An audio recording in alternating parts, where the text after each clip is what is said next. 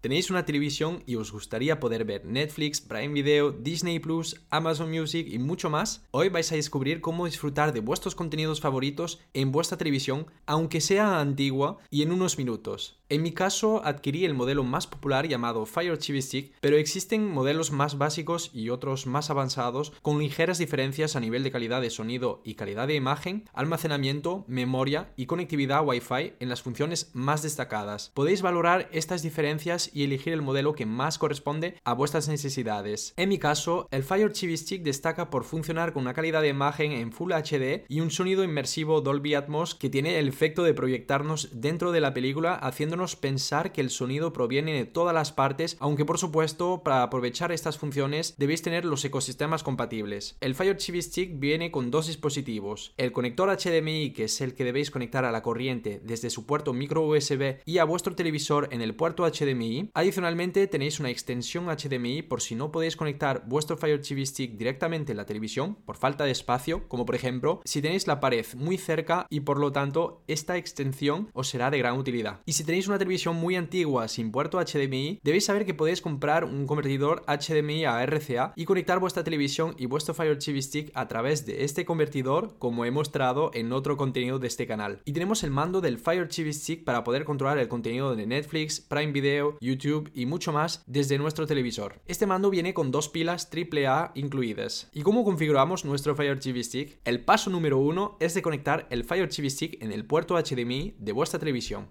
Una vez que habéis conectado vuestro Fire TV Stick por HDMI o desde el convertidor HDMI a RCA si vuestra televisión no tiene puerto HDMI, ahora debéis enchufar el Fire TV Stick a la corriente conectando el cable en el puerto micro USB del Fire TV Stick por una parte y la parte USB del cable en el bloque de enchufe y enchufarlo. Ahora debemos encender la televisión y configurar nuestro Fire TV Stick desde el mando incluido. Podemos elegir nuestro idioma favorito. En mi caso personal no me pide mi contraseña dado que ya he conectado otros Fire TV Stick previamente, pero en vuestro caso debéis indicar la contraseña de vuestra red Wi-Fi. Ahora nos piden de hacer una prueba de volumen con el mando para verificar que funcione correctamente. Listo, ahora vamos a poder navegar en la interfaz del Fire TV Stick a través del mando incluido. Por cierto, si queréis saber más sobre la casa inteligente con diferentes tutoriales, debéis pasaros por mi canal para ver mis playlists al respecto y suscribiros ahora mismo. No os lo perdáis. Tenemos diferentes botones, un botón de encendido y apagado para encender o apagar nuestro televisor.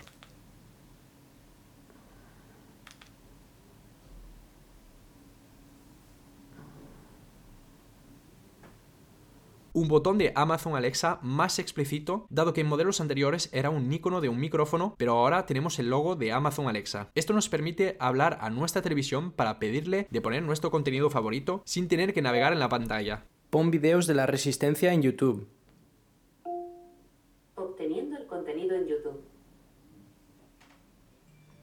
La primera vez que vais a usar aplicaciones en vuestro Fire TV, debéis instalarlas y después ya se ejecutarán inmediatamente al preguntar con el botón del asistente de voz en el mando del Fire TV. Abre la resistencia en YouTube. Obteniendo el contenido en YouTube. ¿No íbamos a hacer lo de, lo de la barra? ¿A que entrara como en un programa o qué? ¿No habíamos dicho eso? Pon la serie Casa de Papel en Netflix. No se puede, es que... No, no, no, no. Aquí tienes. Pon Jack Ryan en Prime Video. Aquí tienes.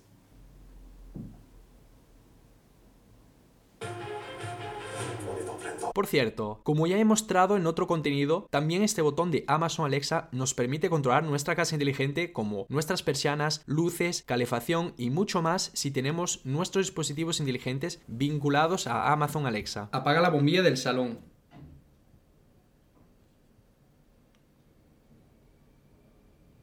Enciende la bombilla del salón.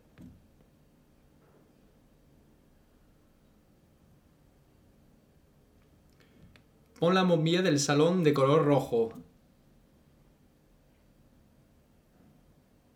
Luego tenemos un botón en forma de círculo que nos permite de esta vez navegar desde la pantalla de nuestra televisión para buscar nuestro contenido favorito. Y para confirmar la ejecución de un contenido debemos presionar el botón del centro. Luego tenemos un botón para volver atrás. un botón para volver a la página de inicio. Después tenemos un botón para acceder al menú mientras vemos nuestros contenidos y poder activar opciones como subtítulos. ¿Lo digo o no lo digo? No lo digas. No lo digas, no lo digas.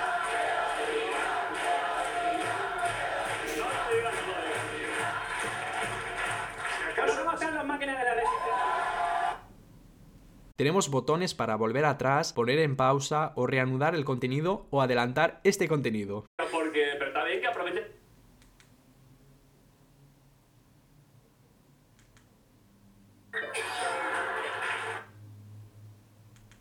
Vale.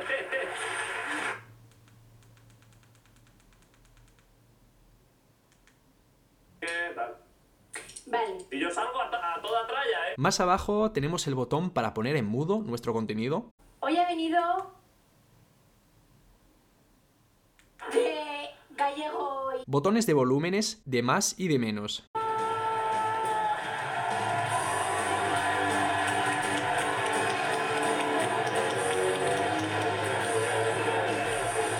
Y el botón en forma de televisión nos permite abrir la guía de canales de televisión en vivo.